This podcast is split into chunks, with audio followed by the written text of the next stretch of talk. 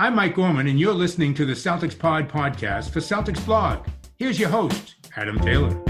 What's going on, everybody? Happy Wednesday. You're listening to the Celtics Pod. I'm joined by Mr. Brendan Nunez. Brendan, what's popping? Not too much, man. Uh, brand new whip just hopped in, just kind of chilling, you know. Uh, you got options. I do, man. Yeah. Uh, you passed that like Stockton. Yeah. I, you know, I really wish that somebody rhymed better. You know, Pritchard. Uh, I, I got to come up with a rhyme for this. I was wrong. He's good. I'm sorry. There's Brendan. no rhyme. There's no rhyme. I was wrong, and I got to figure yeah, out how to make, make that. And I got to figure out how to make it a song. Um, oh, if for everybody listening, Brendan has uh, had oh a burgeoning rap career. He was a SoundCloud questionable, rapper. questionable. Yeah, yeah. Right. I remember finding the entire catalog of Brendan's rap music. Oh yeah. What was it about a year ago, dude? Probably. And every time know. I spoke to you for like a week, I just started quoting some of your songs. Do you remember? Yeah, yeah. This was oh. probably like when I made them was probably four years ago at this point, which is wild to think about. But anyways, you know what feels like four years ago when Toronto was a good basketball team? Because holy, that was a good segue. Yeah, I know. That, we we've done this for a while, for like four years. You know, has it been that long? No, no, it's probably been like two and a half, two. Well, this is the third season, so three. Yeah, I guess so. Yeah, Jesus. you were just a, a young want to be whippersnapper. Basket- yeah, there we go. Segwaying back. yeah, Toronto. Uh, they're not good no more. Man, yeah, this the Siakam thing is is interesting. Uh, it, it seems to be. I, I don't know. I can't quite put my finger on it. We kind of talked about it before we press record that you know maybe Scal has a point of signing this big deal and kind of just looking for maybe he's forcing a little bit more offense because Siakam was always a guy that really was able to put up his numbers within the flow of everything, right? And I had a theory that maybe they weren't getting out in transition as often, and that's where I feel like Siakam really thrives. But um, when I looked the other day, they they had the third highest transition um, percentage or rate of attempts that came in transition. So yeah, I don't know. Like, there's no beautiful outlet passes coming from Marc Gasol, I guess. Um, but yeah, no, it, has been rough for Toronto, and you know they apparently have this trend that we definitely saw in this Boston game, where I believe they went five of six from three right out the gate, like five minutes into the game, right, and then could not hit a three for the rest of the game. Yeah. So the thing that I kind of had going in my brain during the playoffs was that Siakam was struggling because Boston has got guys that kind of match up with him really well defensively. Like Jaylen Brown's got that length so and strength, so Siakam can't post him up, which is where I always feel like Siakam's a threat. And then obviously Jayson Tatum, the same. He's got length, he's got strength, and he's able to deny some of Siakam's outlet passes out of the post. So I felt like that maybe that's where he struggled.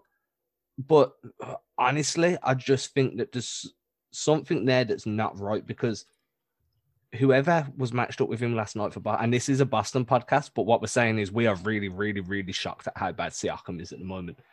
And we'll get to the Celtics because there was a lot of good Celtic stuff. Yeah, and, and a lot of the game does have to do with like Toronto just wasn't quite the t- team that I think we expected them to be yet. Yet it's still. Yeah, I mean, take nothing away from Boston. There was a couple of players that had been having questionable starts to the season. I'm looking directly at you, Grant Williams, that had a very good game against Toronto. And to me, whether or not that's because there was a poor quality opposition, I mean, I don't buy into that because, uh, as far as I'm concerned, Toronto are still better than Detroit.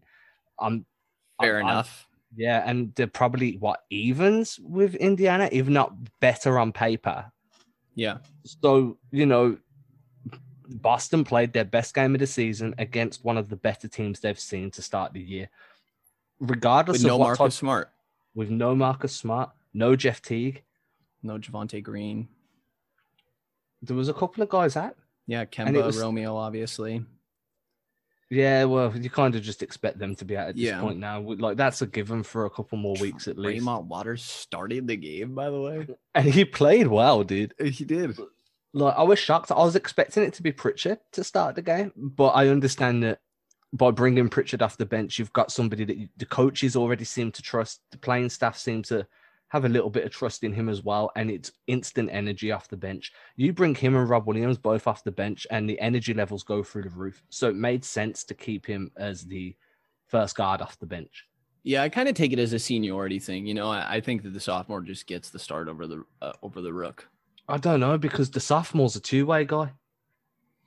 Yeah, yeah, Does fair the two way enough. guy get the start over the guaranteed deal? Is that is I, I didn't look at it Yeah, like that simply not. because of that. That's interesting. I guess another aspect of it, like I I feel pretty good saying Tremont's the better defender, and a lot of Toronto's offense is going to come from Lowry and VanVleet. You know, I don't feel very good about saying Tremont's the better defender. no, No, I feel like Tremont's probably he's probably better with like I feel like he's he's more pesky, so he's gonna garner steals more than what Pritchard does. But Pritchard plays way more intense, and I think he reads the passing lanes better as well.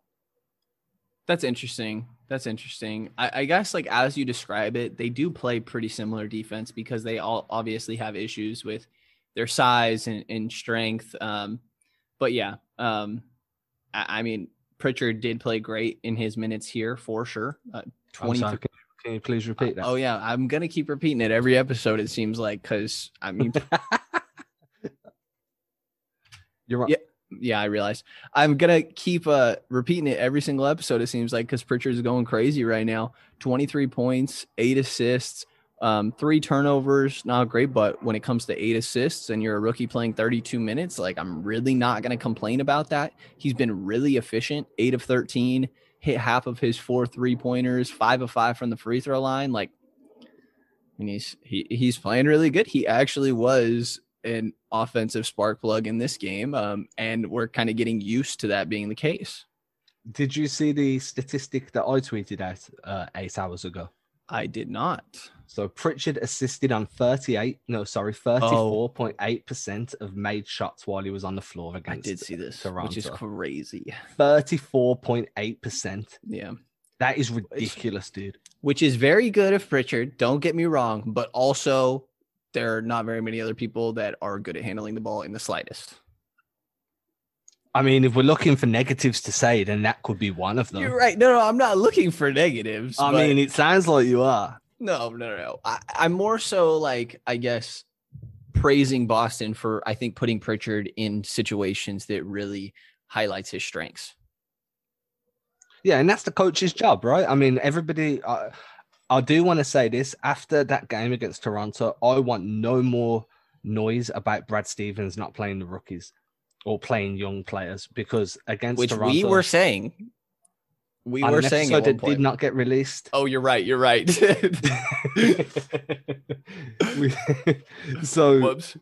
yeah, I mean, it's out of the bag now. But you know, Nay- Naismith, Neesmith got minutes. Um, Grant Williams got yeah, they were rough minutes, but they were was still really bad at first. still minutes. He blew um first rotation that he had to defend. He completely and utterly blew it. Yeah, He did have some instantly knockout- gets in the game and blows a pick and roll coverage. He did have one possession that I've used in an article I'm dropping on Wednesday, so probably just before or just after this podcast drops, where he rotates over to help. Uh, I think it's Rob Williams, and the rotation you expect, but it's the timing he put on that rotation that kind of showed.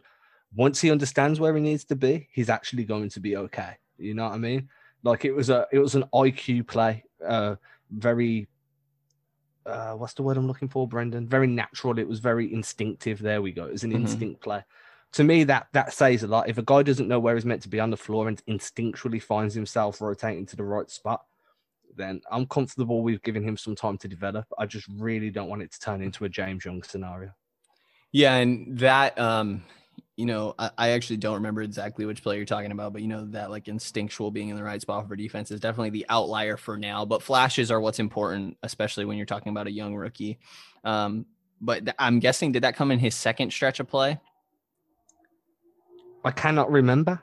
Because the first stretch I think lasted like three minutes, and, he it was it was he it was so bad, dude. Like honestly, Yeah. he came in and he blew the pick and roll coverage, right? Which he he got stuck in no man's land and then ended up going back to Boucher, who was the roll man, and and just fouled him late. At least it wasn't an and one, but like he just was in, in again in no man's land where you're not guarding anyone. Um, and then on the other end, he he had this this pump fake that he did to to stop the guy closing out, but then he stepped into a long mid range that was uh not yeah it was it was a miss, and then uh he had a end of shot clock uh catch and shoot three that I think there was about yeah two three seconds left in the shot clock, but he he bricked the heck out of that shot. Um, and I and it's very early for him. You know, I'm sure that he still has nerves. Understandably. I mean, you can see the game's moving fast for him. Yeah, yeah. It, it's a blur. It looks like the guy is literally like trying his hardest just to keep his head above water. Yeah, I'm definitely not saying that he can't be good at some point in his career, but he's not right now.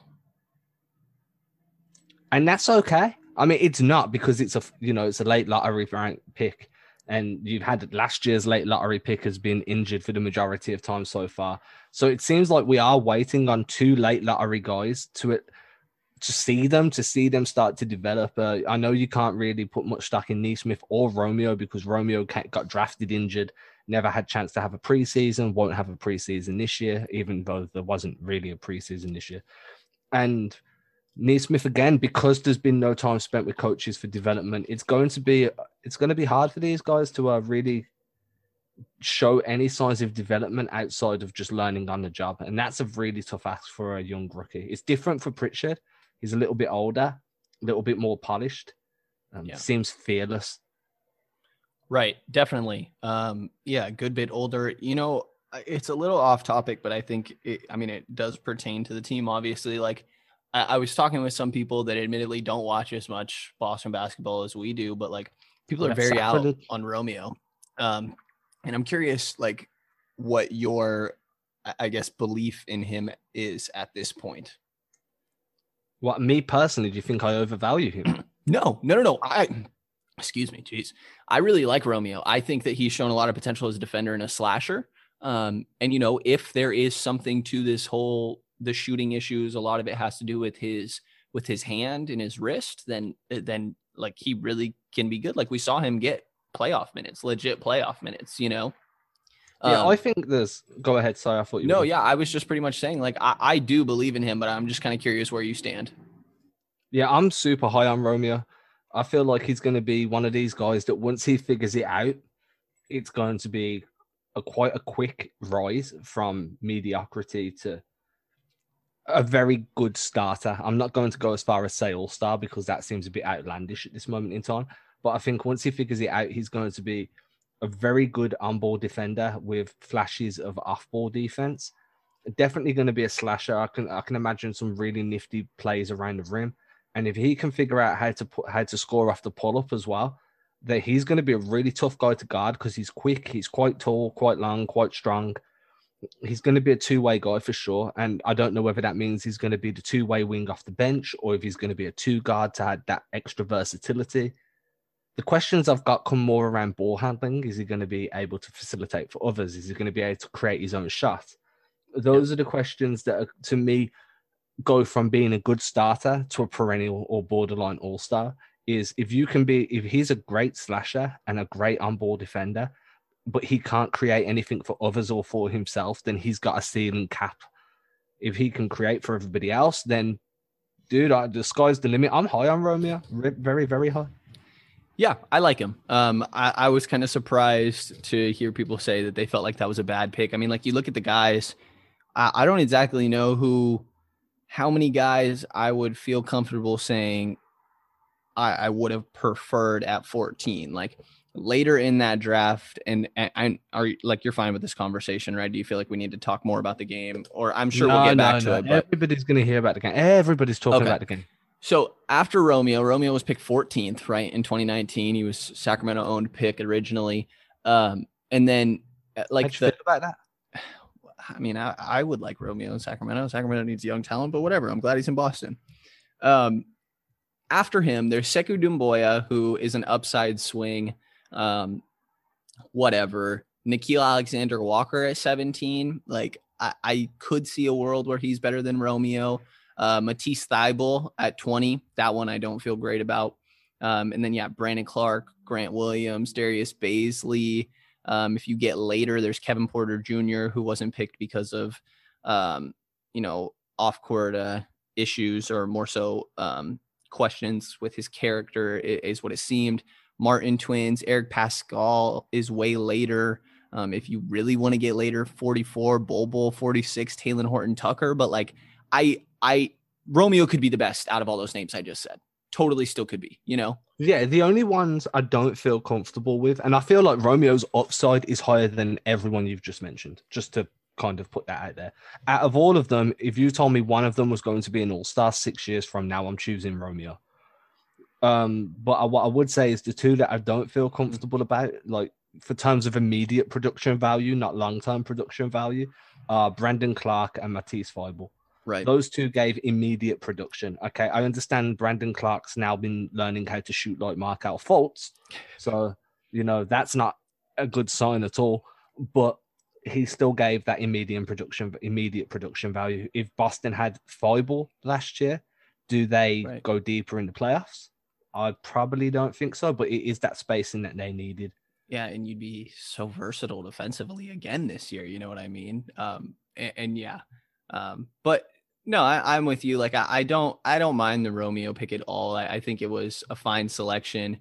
Um, and then yeah, if you look at this year's draft, you know, and it's very early into the year to be calling these types of things, obviously. Um, but yeah, there's a lot of guys that have played a whole lot better than Nesmith. It's very, very early, very early. But you know, partially I'm saying this because I was lower on Nesmith in the first place. Like you were very low on Payton Pritchard, and look how that time. I was. You're right.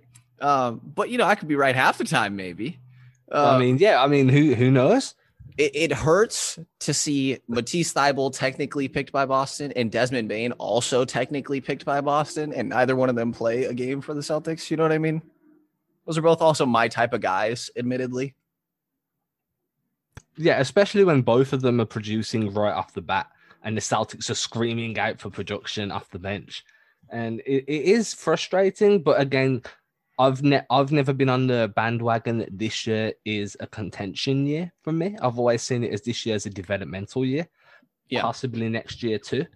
I'm a, I've made peace with that personally. I don't expect the Celtics to, be, and I know I should expect them to always challenge for a championship. But I personally expect this year and next year just to be about getting that young core to the level they need to be to be long term contenders. And to be clear, because I know what you mean, but just for the sake of the listeners, um, when you say, I forget your exact wording, this is a developmental year, I mean, that's still second round of playoffs, Eastern Conference Finals. You're just saying they don't have enough right now to be championship team. Yeah, I mean, they could make it all the way to the finals with uh, a good run. They're, def- they're one of the more versatile offensive teams in the East. They're one of the more versatile defensive teams in the East. What I'm saying is, is if they won, won a championship this year, it would be against the grain. It, it, I don't see that because they're dominant at this moment in time. I see a world where they're dominant in two or three years, and that dominance will last a five, six year span. But at this very moment in time, I don't think they'd dominate a playoff series, especially when they've just split two playoffs mini series, two mini series against Indiana and Detroit, and both of them were struggles. So if you're struggling against Indiana and Detroit on back to backs, how are you going to do against teams like that in the second round of the playoffs? I understand right. that's far time away, so please don't think I'm expecting what we see now to be what we see then. Um, no. Right, but no, that's why these these Nesmith and Romeo picks, when they're guys that aren't contributing right away, aren't as like it's it's too early to overreact to those selections. You know, as I'm kind of overreacting to them, but yeah, I mean, I'm not overreacting to it. I understand, and I've, I'm very much on this develop your talent for a long championship window, a wide, wide window where you can possibly go for two or three rings in like a six year period rather than flip everything to win one championship and be done, you know? Because I, I just, I, I've never understood that mentality. I understood why Toronto did it because they're not a championship type of team. They don't consistently win rings. And I understand the Celtics haven't consistently won in the last, what is it now? 12 years, 13 years. But you're at a point now where you're on the precipice of being able to compete consistently for championship honors. You just have to be that little bit more patient with the development of some guys. I might be wrong. Some other people might feel like it's best to make that trade. but I'm very happy. I mean, look, Robert Williams, his, his growth this year, what we've seen so far, uh, he's showing flashes of being a ridiculously good starting level center. Yeah, yeah. Um, he he has. Uh, I'll.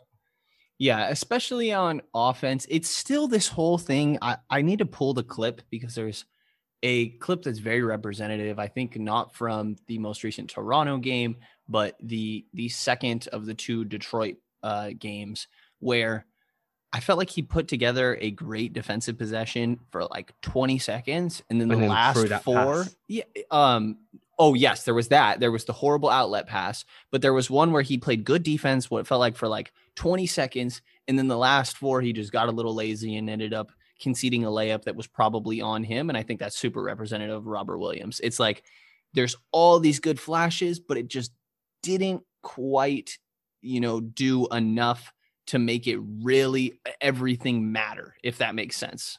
Yeah, but where, where I'm at from it is like right, we're working past biting on every pump fake. He's staying grounded now. He's getting to, he's getting big. He's not jumping on every fake. He's staying in front of guys. He's making sure if they do get past him, he's on their hip. He's not behind them trying to contest in the rear view. And what that's doing is it's allowing him to rebound more as well because he's on guys' hips, because he's in front of them, he's boxing out more, and he's just more of an all around presence on the glass defensively and offensively. He's using his body a lot better than what he has done previously. So while he's not where he needs to be defensively, if he keeps getting minutes and keeps taking ownership of any mistakes that he makes, by playoff time, he should be reasonably ready to contribute on playoff basketball to a winning team. And then next year, that's when I'm expecting him to step into a starting role. Yeah, it's the offense specifically that's really impressed me this year. Um, you're right; we've seen progress on in, in regards to not jumping at, at pump fakes and things like that, but obviously still happens a little bit. And, you know, that would probably always be a little bit of a thing for him, but just toning it down um, is definitely important. And we've seen that. And yeah, I think that he, he does a lot on the offensive end of the floor. He had 15 rebounds. I did not realize that. Let me tell you. Staying on man's hip. He's getting in front of them. He's Six boxing of them offensive. Yeah, dude, because he's doing it on both ends. When he rolls, if a if um a pass doesn't come in, he he boxes out straight away. He's he's using his physical tools better now, and that's one of them things that rookies don't do. Rookies just want to be in the right place to at least not kill a play. You know what I mean? They don't want to be right. the guy that cuts soft so no you don't drag the defense or rolls too quick and now there's no outlet pass. The rookies, I this is how I perceive a rookie. I, obviously, I haven't been one, so I don't know. But in my eyes, it's always been you do what you need to do and make sure you're in the exact spot you're meant to be at that time and everything else will slow down and come later. And for a big man what comes later is how to use your body how to how to stop people getting around you for rebounds how to how to start top locking guys. I know you don't really want your big being the top locker but rob williams has got enough athleticism to go from a top lock to a rear view block in like 2.4 seconds and I think actually he's really good at like when he's in a drop coverage, getting his hands or a lot of times you see his feet as well in that in that pocket passing lane that doesn't allow this little uh, uh, I hate to be repetitive pocket pass to the rolling big man from the guard that's, pocket that's coming at him. The pocket passing lane to stop the pocket pass. Exactly. Peter yeah. Piper to pair the pick of peppers. Exactly. Yeah, exactly. I see what you did there. I see what you Time Lord just living in the hot pocket. I have a hot pocket right now. But he he's been really he's been really good at offensive rebounding, and I think he's always been a little underrated at, at getting some steals. And there are definitely definitely moments where he's going for a steal that uh the that the defensive anchor probably shouldn't be risking. Um, but I, I think that that, that he'll figure out the right times to do that. Yeah, he got burnt on a play against Toronto going for a steal. He kind of like like dig. We call it a dig where you take one step in to kind of make the defense pick up the ball or pass the ball, and he kind of digged, dug into the passing lane. But the on ball player, the guy on ball, sold up, like faked the pass and then just blew by him. And Rob Williams had committed so much to that passing lane that there was no way on earth he was going to recover his footwork and get back on track to contest that shot. And it was an easy layup. So there are going to be mistakes. Look, we spoke about this before. He's played less minutes, less games than Grant Williams. but he's been That's in crazy. the league. Yeah, he's been in the league longer. So you've got to expect this. But for if you look at look at it this way, for the minutes and the games he's played and the development we've seen, imagine what he'll be like when he's got a very consistent run of games under him. Imagine that level of development we're going to see. The player he's going to be at the end of this year compared to how he was when he started, health permitting. Yeah. Yeah. Uh, there's definitely a lot of potential there. And, you know, I think what was interesting in this one that for the first time, and, and correct me if I'm wrong with that, I think that the Celtics started the second half without this two big lineup. And they ended up throwing Semi out there, who Semi has been, I, I mean, I think just the fact that he is a real threat from the perimeter and he can attack a closeout kind of um He's got a Euro step now. uh, once I mean, or it's twice. not, it's not a great Euro it wasn't a reverse layup. um, but I think that that was a big reason, and I, I don't trust that Semi is going to uh, be this, you know, uh, 44% three point shooter that he's been this year. Um, I, I mean, I just don't uh, like that's not going to happen. You know what I mean? He's he's 34% on his career. He's hit over the last two games, though, he's hit six of 11. And that's pretty promising. Um, if there is real improvement in this three point shot, um, I- I'm very interested in what Semi can bring since, like we've said, he just doesn't kind of do much wrong on defense. I don't think he's great on that end, but he doesn't really make too many mistakes, um, which does have value to it. But I, I think the whole point I'm getting at here is that, like, I just wanted to get away from the two bigs. And I think that that happening allowed Tatum to get to the line 13 times. Before we talk about the fact that he he was 13 for 13, right? Yeah. So before we hit on that, I want a quick answer from you. If Semi averages first between 39 and 41% from the corner three, do you keep him after this season? Um, hmm. He's a he's a proto prototypical three and D guy. Then he's exactly what you want in a prototype three and D. So you know, apparently he shot uh, cleaning the glass has him at forty four percent from the corner last year. On Yeah. only fifty two attempts, though. I Yeah, but- don't, I don't, I, I don't think so. I don't think so. I think that you would look for some either a veteran in his place that you could sign at the minimum that I think would be more impactful for him, or so what if you as a veteran? Hmm? How, how many years in the league until you're a veteran? What are you putting it as? Well, it, yeah, I mean, I'm not thinking of like a specific age or anything, but someone that you know what they're going to contribute, which I I don't feel like you do with Semi. You know what I mean on the Yeah, offensive end of the completely floor. fair. Completely Um, fair. And then and I think the reason that you would stick with Semi it if you were to stick with Semi over a vet that you know what you're getting, would you believe in his upside? And in my mind, you can probably get somebody in the next second round that will have more upside than Semi. Wow. I mean, like, yeah, like I mean, you can take upside swings in the second round. You know, like Semi was yeah, picked it's 37. draft. It's a deep draft this year too. Yeah, so I don't know. Like I, I, I, I as far as I'm concerned, Semi's probably gone this year. Um, but we've been- we've been saying that for two years now. It's true. It's true. But, you know, I think this is the last of the typical rookie deal um, going four years. And yeah, unless there is real improvement in this three point shot, um, which I, I guess there has been so far, but it's really, excuse me, not on that many attempts, um, less than 20, I believe.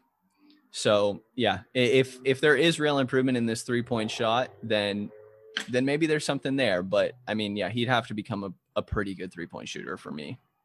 Which brings and I'm agreeing with you uh, personally. I feel like there's value in what he brings, and if he becomes consistent at a higher clip, you know, higher attempts uh, per game over the season, I'm okay with that. But again, we've been saying Semi needs to improve this and Semi needs to improve that, and we think he's gone for a couple of years. There's definitely a role for him on a team somewhere else where maybe he can get additional usage, get additional minutes, and really make a name for himself. But I don't know whether he wants to stay in Boston and be like the fourth, fifth guy off the bench, unless somebody else has been struggling, aka Grant Williams. Yeah. So that- I don't. Sorry, yeah, I don't know what team honestly is going to be that interested in Semi.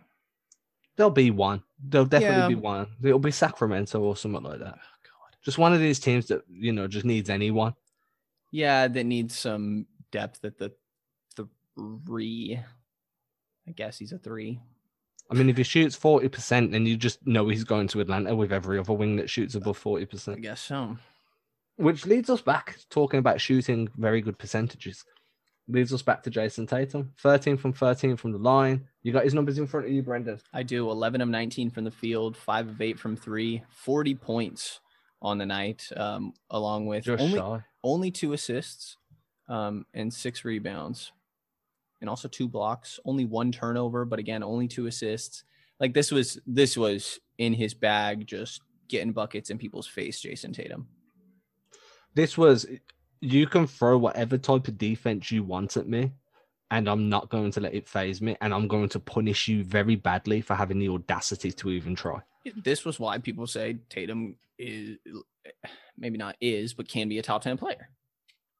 yeah this was a top 10 player type of performance right this Yeah. was you're throwing blitzes at him you're trying man to man on just jt and then a little bit well box like it wasn't a box and one but it had box and one vibes to it the way they were defending him Mm-hmm. Um, so they were throwing like very innovative types of defense at JT, and he, it took him out the game for a little while. But it was like he took it personally. It was like he was like, if you want to try and D me this tight, then I'm going to find a way to cook you.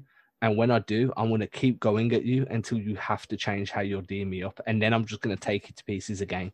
This was a top ten performance from me, a top ten player performance, definitely an all star performance. Only 32 minutes you know like that that's a good bit but like i- 40 if in he 32. needed to stay out there he would have if this was a close game he would have played five more minutes at least Mike Gorman wanted him to get 50 so bad. i actually at one point i think he had 25 at half and i was like yeah i, I actually think he's gonna get 50 today and toronto just didn't keep up I mean, it was funny though, right? When did you like when he was just like Mike Gorman was just like he needs to be, he needs to be one of these guys that just get who needs fifty, and I could feel it as well. And like for me, like part of this felt like a statement from Tatum in the terms of like Jaylen Brown's been getting buckets these last few games. I'm here too, and I can go off just as much. And that's the scary thing, right? That imagine what happens when if both of these guys go off in a game together at the level that both at this version of Jaylen Brown going off alongside this version of Jayson Tatum, and they're both like it's scary, and that's where you. That's why I'm like, in another year or two, those two guys are just going to decimate people. Yeah.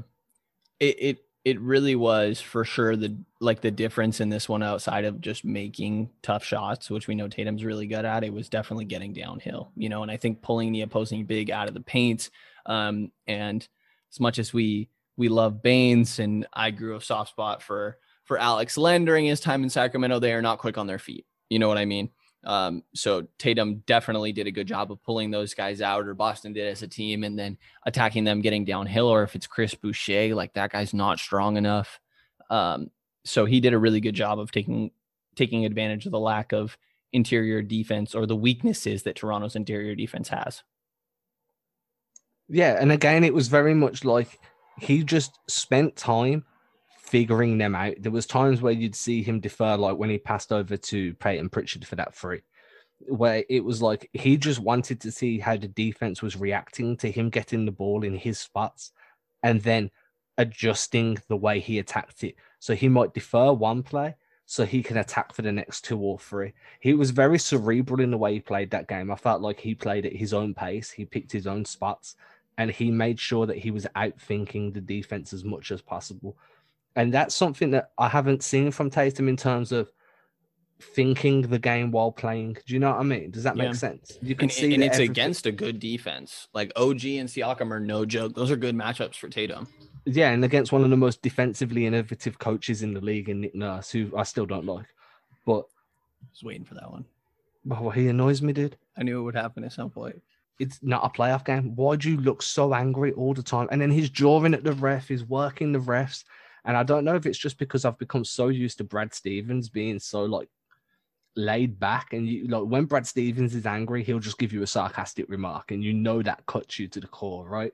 Like if you say something to someone and they're just like, yeah, whatever, you're like, oh, that hurts. But if they're like, well, you know this, and yeah, da, da, da, you're like, oh, be quiet, man. And you just tune them out, right? That's what I'd be like, it nurse, I'd be like, dude, just be quiet. Yeah, I think it's person to person, but yeah, no, I'm, I'm with you. Yeah, and I mean, the other guy we definitely got to get to that you kind of glossed over real quick, um, Grant Williams, man. This was a this was an impressive offensive game from him, and I thought that the offense always was um, showed improvements this year, but there were times where he just was. Uh, I mean, we'd seen him overhelp before, or just not even been in the right position defensively. Looked a little slow on his feet. Um, and and he did really well in this one. There were definitely still turn bad turnovers. I can think of an entry pass that was a really bad one that I think was towards the beginning of his first stint in the game. But like this felt like a little bit of a bounce back game for Grant. It did indeed. And I felt like his defense was much better than the way it has been. He was rotating better. He wasn't getting lost. He wasn't losing his man. They weren't able to kind of scheme him out of the game. And then offensively, yeah, we saw that one. Uh, the one that sticks to my mind is that one little floater off the baseline where it was just like a tough make, right? And he, he hit a couple of threes, if I'm not mistaken. He am I mistaken? I yeah, three or four, three or four. Yeah. So he played a really well-rounded game, and for me, this is what you want from Grant Williams. You don't want he, he's never going to be the guy to take over a game, but you know he drew that charge on one of his first defensive possessions in the game. He managed to stay on guys' hips. He managed to, you know, he rotated really well, closed out well, didn't let anybody really blow by him on the closeouts. Kept his body control really under, like, kept his body really under control. And then offensively, he made his he he converted his looks this is what you want from Grant, Grant Williams, a high IQ player playing a high IQ game. You don't want him to like the box score up. You want him to perform in his role exceptionally well. Yeah, and I think that you know he's the guy that while while Semi got the start in the second half, I think Grant's the one that needs to grow into that starting role for me this year. I think that he can fit that four defensively and then adds a little bit of a different dynamic on the offensive end. Yeah, I can see that. I can see that. And there's definitely a world where, you know, because of his post up game as well, there's definitely a world where he'll hit a three on you one, one possession, and then he'll be your post entry guy on the next possession. You'll fire a post entry pass into him, and he'll make something happen from the low block or the mid block or the high block or whatever Yeah. block you want to be on. Yeah, playmaking from the elbow at times this year. You know, like if you're running out him and Time Lord, you actually have an interesting offensive backcourt or front court.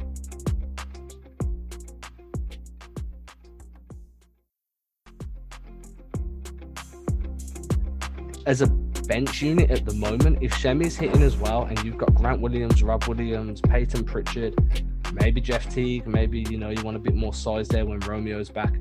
There's a there's a hell of a lot of versatility on this team once it's at full health.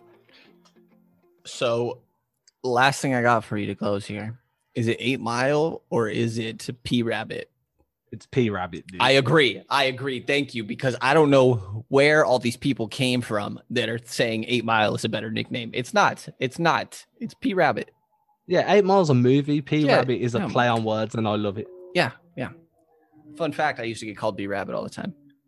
because you used to rap. No, that was not why. Just I because can't, I, I was can't say the one to say in the movie. I was the minority white guy at my high school, so that's why I was B Rabbit.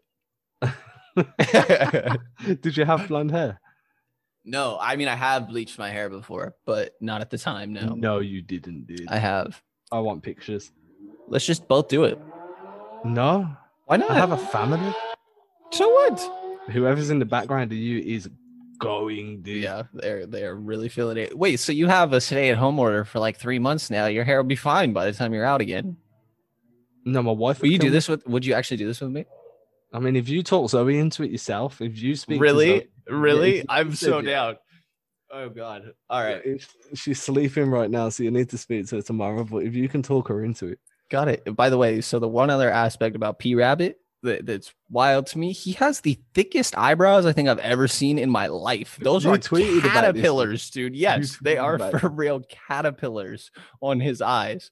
They're crazy. I don't know, like they almost look like I'm holding a sharpie for some reason as I'm talking here. I swear that they were drawn onto his face. Like they are, they are thick. I think it's all just one like block of hair rather than individual ones. It's crazy. It's real so thick eyebrows. he- If Yabusele's butt was a pair of eyebrows, would that be Payton Pritchard's eyebrows? We have digressed. Um, say this again. Say this again. So if Yabusele's butt was actually a pair of eyebrows, would that be what's on Payton Pritchard's face? I don't know if I want to picture that. You- you're, yeah, your wife's Take like, no, you're not allowed to dye your hair, and you can never speak to him again. What are you guys talking about? right, guys, you've been listening to the Celtics pod. Hopefully, you learned something. If you didn't, at least you got to laugh. And if you didn't laugh, then I don't know why. if you didn't learn that Eight Mile is the wrong nickname, then something's wrong with you. Yeah, for sure. I'm completely down with that. Guys, you can catch us again on Friday where we will actually have statistics and numbers for you, maybe. Maybe not. I mean, We we, had we numbers. We had numbers. we did. I Miami's mean, a we- big game, by the way. To get back to it real quick, like Toronto and Miami were the two big games, and Miami's actually been playing well. Um, they have versatile defenders that should be good at slowing these two dynamic wings of JT and JB down. So I think it's a really good test for Boston. Yeah, and I'm excited to see how to perform against again another amazing coach. And I want revenge, personally. You know, again, Revenge. again, What do you mean again? it's again, again, What did I say? again. That's just how you say it. It's all good. We used to have a we used to have a British word of the day. Or I'm So the sorry, I don't reason mean I say- British. Okay, so the reason sometimes I over enunciate my words so I don't sound British. I do it purposely. No, but you should. I think it's great. I'm not making fun of you. I just it just stands out to me, you know. Otherwise, I'd say again. Again, No, I say again. again. Tatum hits a three again. Oh, dude, you want a British word of that? yeah, what do we Uh, got? We had whippersnapper earlier. Is that even British? Yeah, that's British. Knee high to a grasshopper is a saying. I don't know if you use that. Huh? Wait, that's that's a huge grasshopper up to your knee. Knee high. No, you say like, oh, I've known you since you were knee high to a grasshopper. Interesting. Okay, that makes So it's like- sense. That's basically I've known you since you were a kid. you Yeah. know? So it's what the old people say. It's not like you don't have like young English people saying that. Like we're not stuck in Downton Abbey, but you know that's like what my grandpa used to say. That's a bit like Yeah, like Tatum was. Yeah, we've had Tatum on the Celtics from. What, what was the wording? I already lost it. so like Kevin Garnett's been on. Kevin Garnett won a championship with the Celtics when you were knee high to a grasshopper. Got it. Got it. I have heard like young grasshopper. Isn't that a uh, Karate Kid thing? I Uh, think it is. I just started reading a Bruce Lee book, by the way. All oh, did you? Okay, okay. All right. Uh, guys, you've been listening to the Celtics pod. Make sure to leave a nice five star rating and written review.